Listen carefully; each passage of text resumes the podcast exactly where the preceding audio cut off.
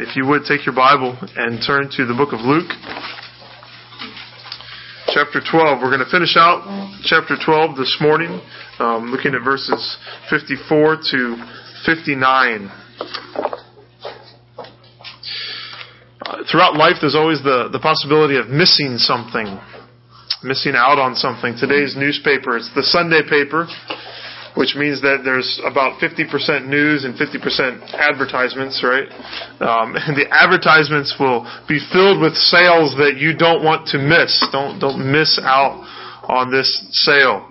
Uh, throughout the week, you've been told probably if you've watched TV at all that you don't want to miss this particular television episode, the season finale or the season premiere or something amazing is going to happen that you don't want to miss or or maybe in our community there's there's some sort of summer event like a community picnic on the 24th and you don't want to miss that. I mean it's the event of the summer, you know, don't miss that. Uh, there's more important things in life that we probably don't want to miss.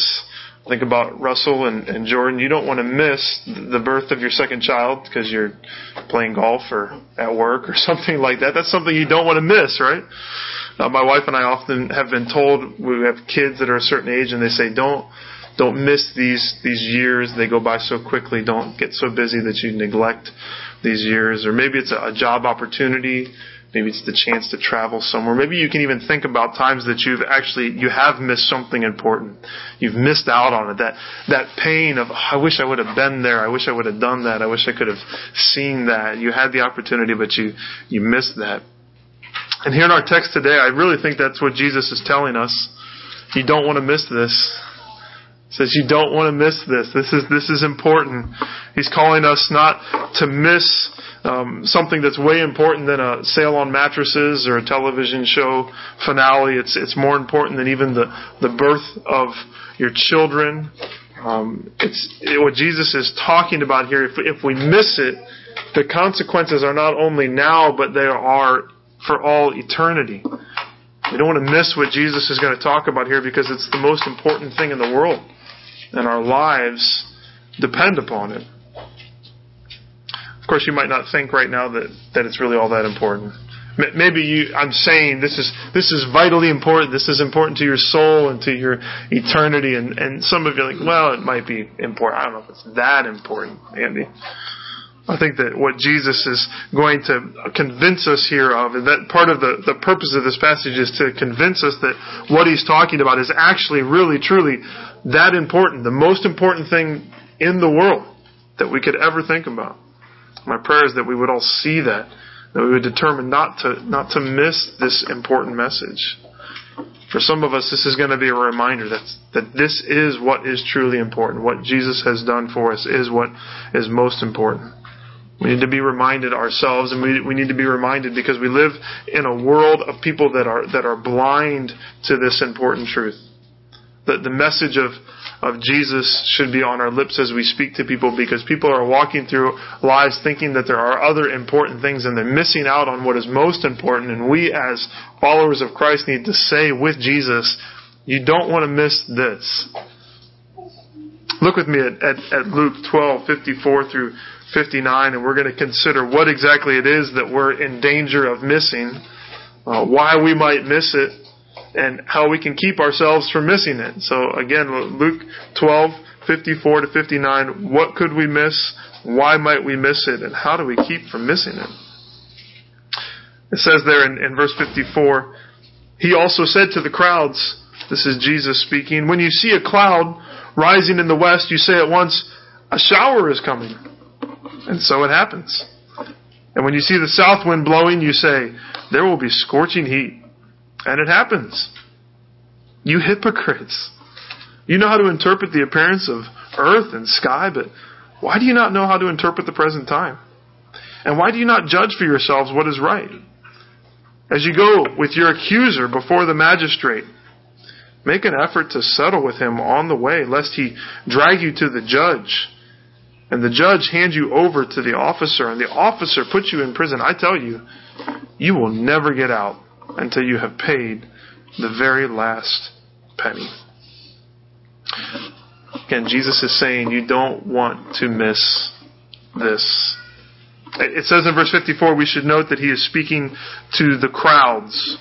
He's talking to the, the crowds. Throughout chapter 12, he's kind of gone back and forth. Sometimes he's speaking to the disciples, sometimes he's speaking to the, the, the crowd in general. Here specifically, his teaching is focused on the crowds. It's, it's focused on those maybe that are unsure about who he is, or maybe they're on the fence a little bit, um, or those who had outright rejected him. He has a message for those who, who aren't ready to follow him and those who are ready to reject him.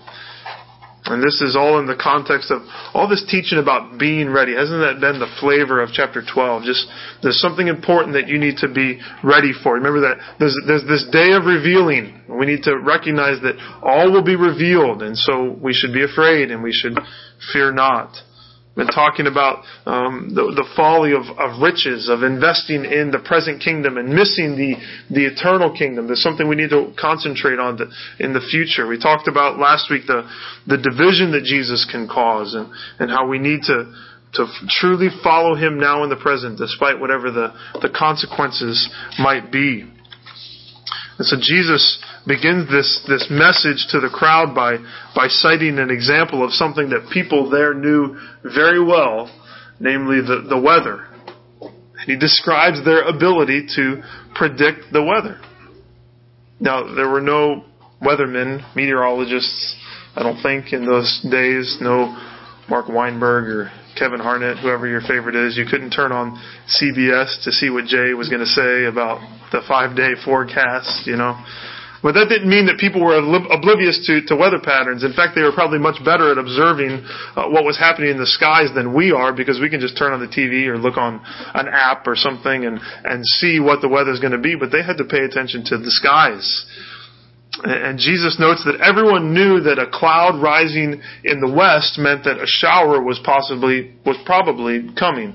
If you think about the geography of Israel, to the west is the Mediterranean Sea. And so the moisture from the Mediterranean Sea would rise in the west and come across and probably bring a shower um, on the land there. A, a, a wind coming up from the south would be coming up from uh, the southern warmer climates and would be bringing a, a scorching heat. I listened to one pastor preaching this and he said, you know, it may even have been that as Jesus is teaching, that he noticed everyone's eyes sort of looking off towards the west and, and maybe even at that moment there was a cloud forming and people were getting ready for what was inevitably going to happen that this um, this shower was going to come. There are all kind of different weather predictions like that, some that we probably don't know anymore in, in our day of technology, but the Farmer's Almanac lists these. I looked up some of these, things that you probably have heard before, things like clear moon, frost soon, things, I don't know, some generation knew this, or uh, if there's a ring around the moon, it means there's rain real soon. I've heard this one actually, red sky at night, sailor's delight, red sky in morning, sailors take warning. Some of you are nodding, you've heard that. So that's kind of what these phrases, these ideas are, are like. So if you look to the sky and you can consider what's happening around you, you can make a reasonable guess about what the weather is going to be like. We all knew something was going to happen yesterday, right? I mean, the cloud was, the, the sky was pretty clear that, that a storm was going to roll in eventually. It's all fairly obvious. But after pointing this out, Jesus comes to his listeners with a, a familiar rebuke. He says, What? You hypocrites. you actors, you pretenders, you bunch of fakes. Now, the issue isn't that they are predicting the weather. Jesus, there's nothing sinful about predicting the weather, but it's it's the fact that it says there you know how to interpret the appearance of sky of earth and sky, but why do you not know how to interpret the present time? They could see the earth and sky and understand that, but they were miserable at understanding the times that they were in, even in that moment. They could see clear weather patterns, but they didn't understand what was happening right before their very eyes. Leon Morris puts it like this They understood the winds of earth, but not the winds of God. They could discern the sky, but not the heavens. Now, let's be clear about what exactly they were missing. So I've said you don't want to miss this. What's the answer to what we might miss, what we are in danger of, of missing? You'll notice in the text there's two questions, right? Verse 56, why do you not know how to interpret the present time? And verse 57, why do you not judge for yourselves what is right. And I think that these drive home the main point of Jesus and what he is making sure that we don't miss. There's a paragraph break in my Bible. Do you have a paragraph break between 56 and 57? For this morning, let's just kind of ignore that. I think that these two passages are together, and I think that these questions sort of play off one another and clarify one another as to what exactly Jesus is, is saying.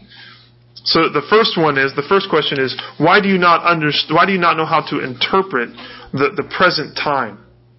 So again, they understand the, the physical world around them, but they're missing what's happening right before their very eyes. What's happening in the, the present time? What is happening in the present time? I think what he's speaking of is actually the, the, the nothing less than the, the inbreaking of the kingdom of God and the presence of the Messiah right in their midst. It was this day that all of history had been, had been pushing towards. It's what Jesus proclaimed in Luke 4 that we read as our, as our call to worship, that his coming marked the year of the Lord's favor.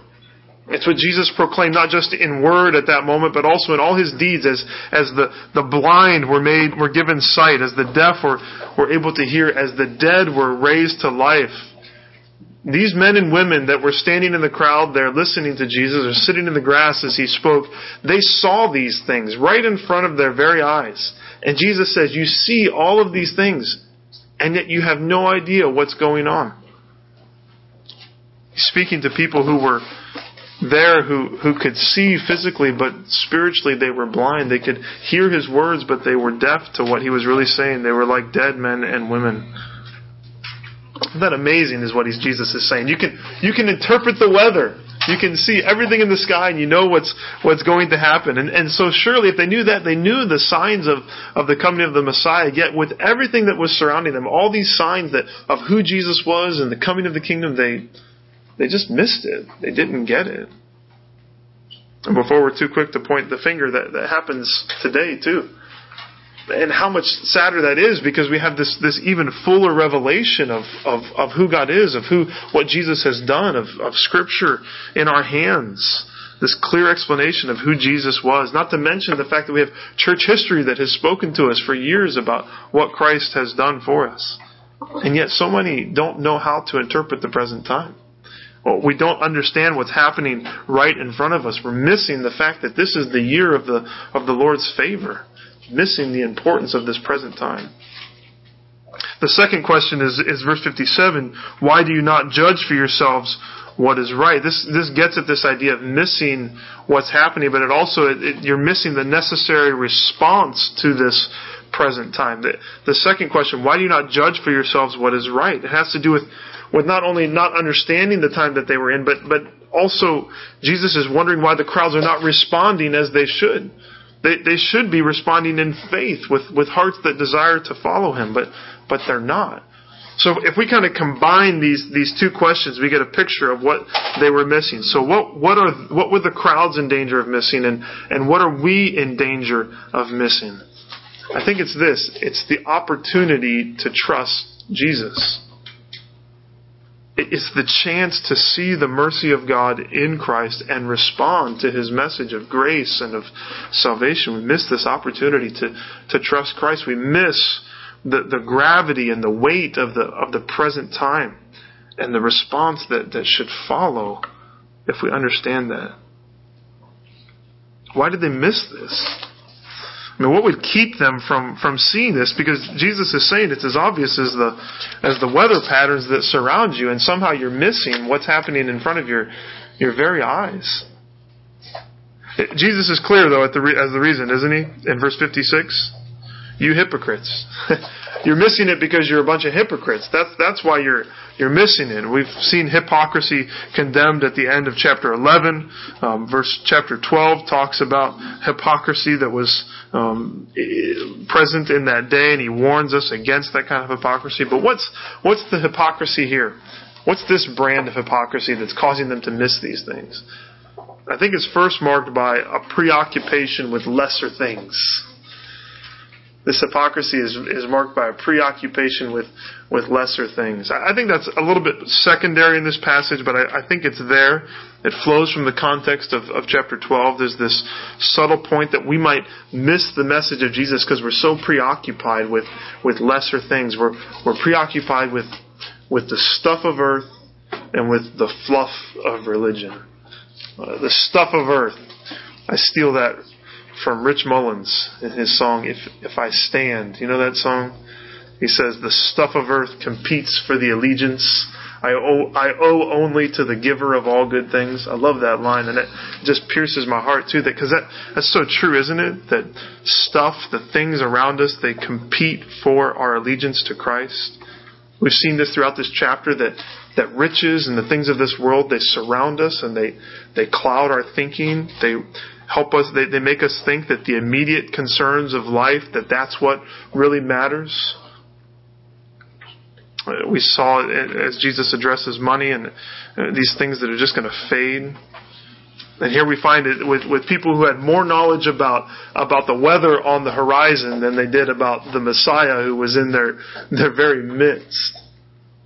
You know, there's nothing wrong with thinking about the weather. But if you're just an expert in the weather, you're probably neglecting something that, that really matters. It's not a sin to be really good at trivial pursuit.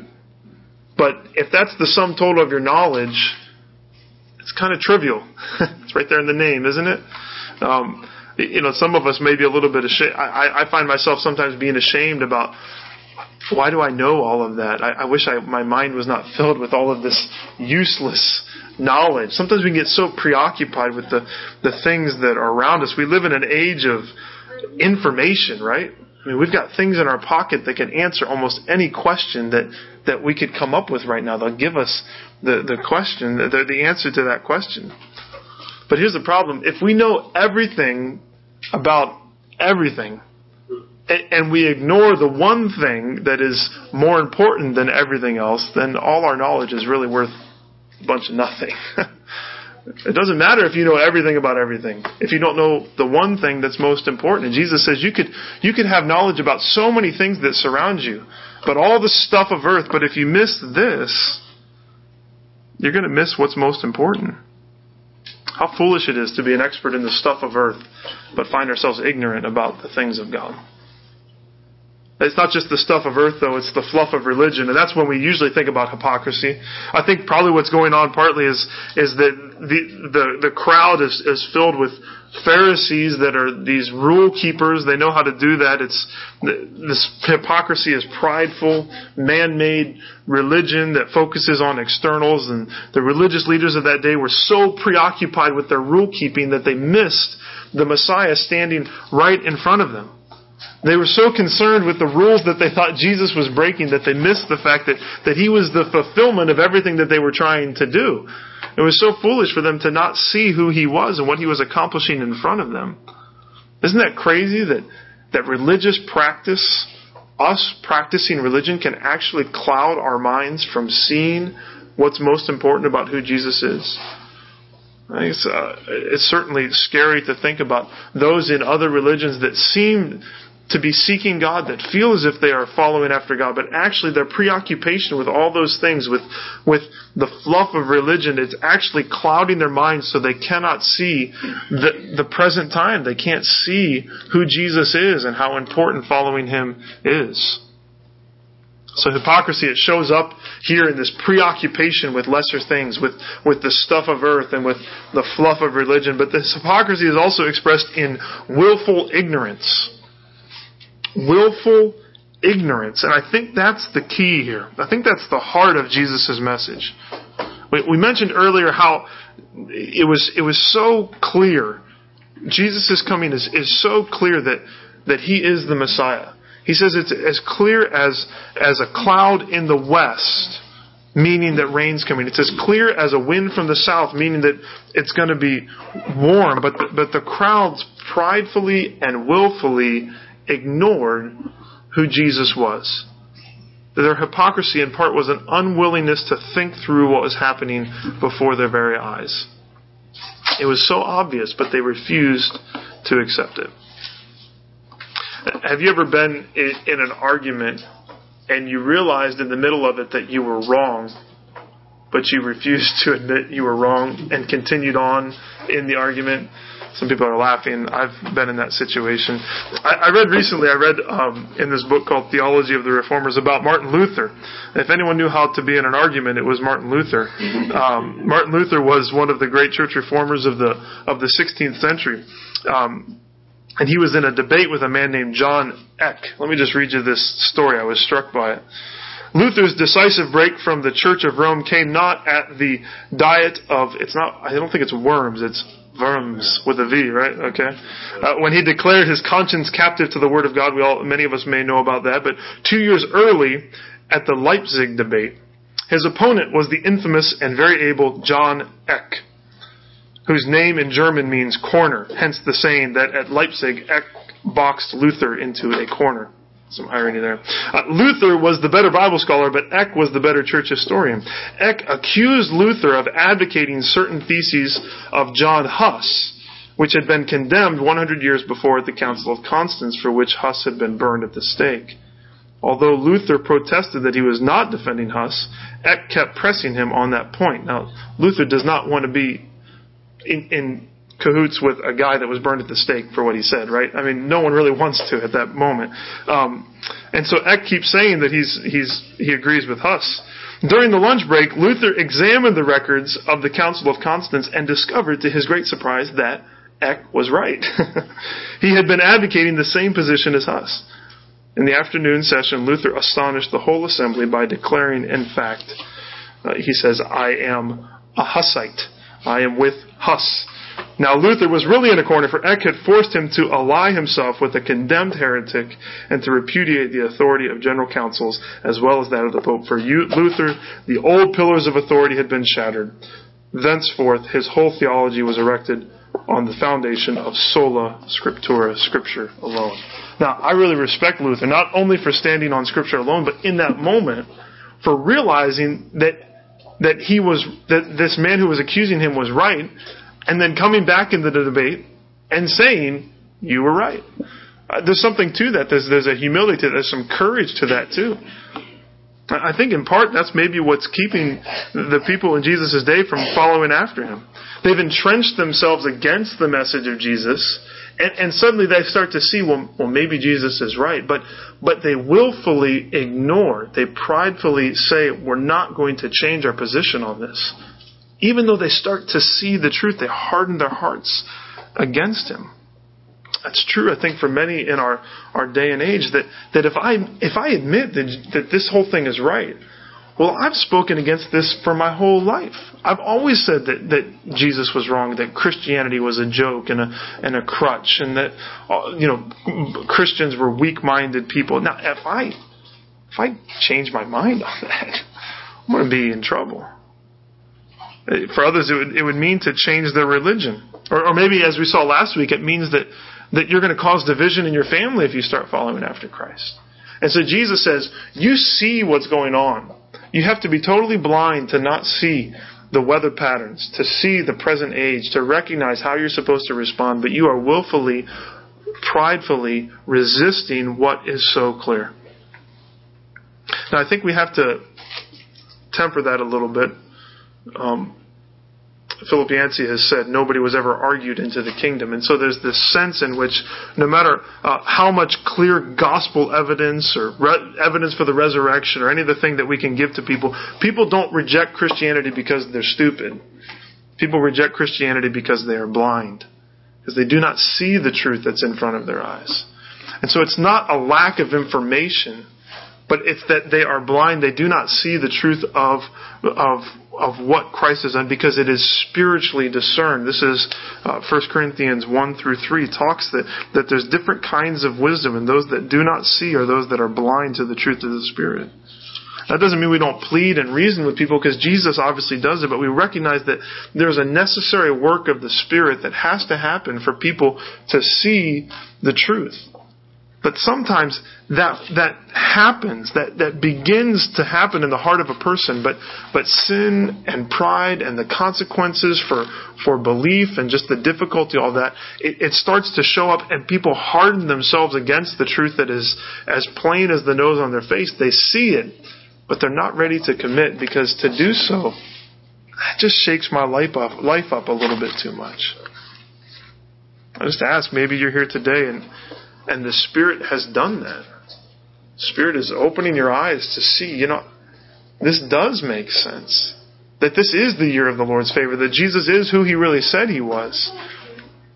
And you're continuing to remain willfully ignorant. You're, you're just going to stay blind to the truth of what Jesus has, has revealed. I would encourage you not to do that. To, to don't continue to resist if, if God is revealing who Jesus is, don't, don't resist that. Whatever reasons you might have to not bow the knee to Christ, it's, it's not, it's not worth it. I think that's the point of the end. You, you, you don't realize it, it, if, if you continue to harden yourself against this, the, the consequences are eternal. This is no joking matter. If, if we hear the words of Jesus at the end of this passage, he's, he's telling us there are eternal consequences, and he makes it clear that now is the time to settle your debt with God. I think that's the main idea right at the end. He's saying now is the time. Now is the time to settle your debt with God. That's the picture at the end of this passage, isn't it? Read it with me again in verse 58. As you go with your accuser before the magistrate, make an effort to settle with him on the way, lest he drag you to the judge, and the judge hand you over to the officer, and the officer put you in prison. I tell you, you will never get out until you have paid the very last penny. The picture is of a man being drug off to court because he is in debt. And whether we know it or not, we're all headed for a trial. I don't know if you know this or not, but you have a court date ahead of you. You're going to have to go to court. That's never fun to go to court. Even if you're going for jury duty, it's no fun to go to court. But especially if you are on the defense, if you're being accused of something. Nobody wants to go to court for that, but we're all headed for a trial. And we are the accused. We are on the defense. And who is the accuser? Jesus. Jesus is our accuser, I think, in this passage. Specifically, even the coming of Jesus, the, the message of Jesus, the clear message of Jesus, the cross of Christ, the resurrection, the good news that, that we have heard. This is the question that's before us. This is the accusation that's coming on us, and it's in the present time, have we seen who God is? He is reaching out this offer of salvation. Have we done what is right? Have we repented of our sin and believed in Him? Because the picture is that Jesus is bringing us before the judge. He's bringing us before his Father. He's bringing us before God, who is the judge of all the earth. And as sinners, we have an eternal debt that is required of us before God. We have to pay this debt. We are in debt to God because of our sin, and it's an eternal debt. The, Bible is clear that that that if we remain in sin, if we have sinned against a holy God, that there are eternal consequences that we must pay. Because of this, we are faced with God's judgment. We are in an eternal debt. And Jesus says here, settle now. Settle out of court. Don't wait until it's too late because you're going to be convicted and you're going to get thrown into the place of punishment and you're not going to get out until you've paid every last penny. And, and he says this is an eternal price.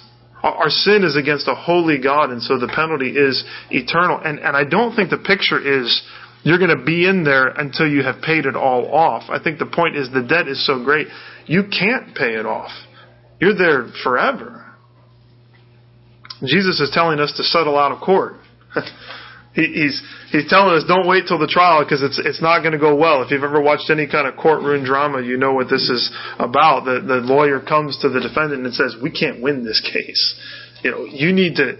Let, let's try to find some sort of plea bargain where we can settle out of court. Maybe there's an opportunity for a lesser sentence because if, if we don't negotiate on this trial, it's, it's going to go and you're guilty and it's obvious to everyone and there's going to be issues and you're going to be there. You're going to pay every penny of this debt. But if we settle now, maybe, maybe we can get something lesser. Now the penalty for our rebellion against God is this eternal death.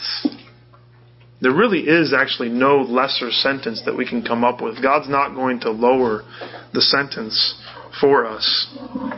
Let me read you a poem. I don't totally know exactly what this is saying, but I kind of get part of it. That's how poetry is, isn't it? This is by a guy named uh, Santiago Then. It's a poem called Alone They Live. Maybe catch some of the poetic language here that I think is poignant. Uh, again, it's called Alone They Live. The bitter taste of an ancient strange fruit still lingers deep within the hearts of men. Men who have hell to pay, yet heaven cannot afford. Men who cannot live on bread alone, yet for bread they work and alone they live. Tears bleeding and stilled by a lifeless frame. Mire, blood, teeth trampled by an oppressive boot. Corpses stacking up like the gallows of Gehenna as the ammunition reverberates in the ebb and flow of hands pressing triggers and Abel dying once more. Metastasizing deep within the seeds of an ancient fruit begets generations upon generations of static men who cannot live on bread alone, yet for bread they work, and alone they live. Men who have hell to pay, yet heaven cannot afford. That line is poignant, isn't it? men who have hell to pay, but heaven cannot afford. That in our sin we have hell to pay. I think that's the that's the sentence here, isn't it? That, that we have an eternal debt to pay, and, and and the consequence is hell, and we can't afford heaven. We can't pay off the debt. There's there's no hope. So if if this is the sentence that's upon us, how do you settle out of court? Jesus is telling us that we need to settle. You need to deal with this now. Make every effort to settle on the way. How do we no- negotiate this kind of a debt with God? Because God's not going to accept anything less than full payment. We can't negotiate things down. How are we going to settle with God? I think the point is that we repent. In fact, that we come, we confess our inability we come to Jesus in that moment, if you can imagine, on the way to court, before we're at the trial, before we stand before the judge, we say to Jesus, This debt is eternal, Jesus. I can't pay it. I don't have anything. Like I don't even have. Not only am I supposed to pay every last penny, but I don't even have one penny to put towards the debt. I have absolutely nothing to put towards it. What am I going to do? And in that moment, Jesus who is the accuser, becomes the advocate. Jesus says, I will pay it for you. Jesus, who, who is the one who can condemn us, says the penalty is eternal and you can't pay it. You could never pay it. You'll be in jail forever because he wants every last penny and you can't afford it. But I can. I can pay that penalty. I can pay the price for your sin. He becomes the one who pays the debt for us. And he does it by dying on the cross. If the penalty is death and eternal death, then only someone who is perfect and has never sinned can pay for the sins of others. And that's who Jesus is. So Jesus becomes our advocate. He goes to the cross for us. He takes the, the judgment that is due to us on the cross. He pays it. And he pays it to the very last penny. Every penny is paid for by Christ. You got two options, right? Hold out. Think that maybe you got something in court that you can hold up to the judge and say, God, forgive me because I did this, or my parents were this, or look at all my good deeds that I've done. And Jesus says, that's not going to go well for you. He says instead, you know what you need to do? You need to settle this now. Now is the acceptable time. Now is the day of salvation. Don't, don't wait until it's too late. This is the most important thing in the world. And you're going to miss it You're going to miss this opportunity to settle. Behold, this is the day of the Lord's favor. It, it's right now. It's in front of you. You can see it. It's as clear as a cloud rising in the west. It's as clear as when you hear thunder and you know a storm is coming. We know who Jesus is. We know that He has come to bring salvation.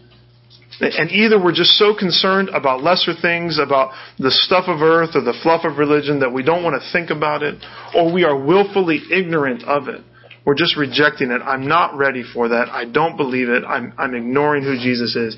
And he's saying, listen, you don't want to miss this. If you miss this, this is the most important thing in the world. And if you miss it, there is hell to pay.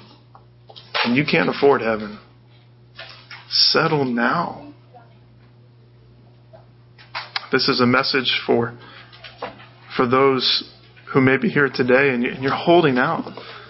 Just think maybe there'll be some of the time. Maybe this isn't as important as everyone seems to think it is. And Jesus is saying it is. It's the most important thing in the world. You don't want to miss this. Settle now. I think these are words that should be on our lips. I think sometimes we think that there's just so much time and people are concerned with so many other things. And we need to say, listen, you're so concerned about all this other stuff. You're so concerned about your religion. You're missing what is most important, and it's right in front of your eyes. Settle now. Or maybe someone who is just willfully ignorant. And by the power of the Spirit, your words might be what breaks their pride and helps them see listen, you continue to reject this, but I know that you can see the truth of it. Settle now. Because your debt has been paid. There's something for us to rejoice in, isn't there? In verse 58 and 59. To recognize that this is us apart from Christ, that we are drugged to the judge and then handed over to the officer and thrown in prison. And we'd be there forever until we paid every last penny. But the beautiful truth that Jesus has paid every last penny for us. Jesus has taken the punishment due us for our sins. And we have, if we are believers, then we have settled out of court. There's nothing else that, that Christ is going to hold over against us because the bargain has been struck. The settlement has been made. We are saved. And so we should rejoice in that. And we should let others know you don't want to miss this.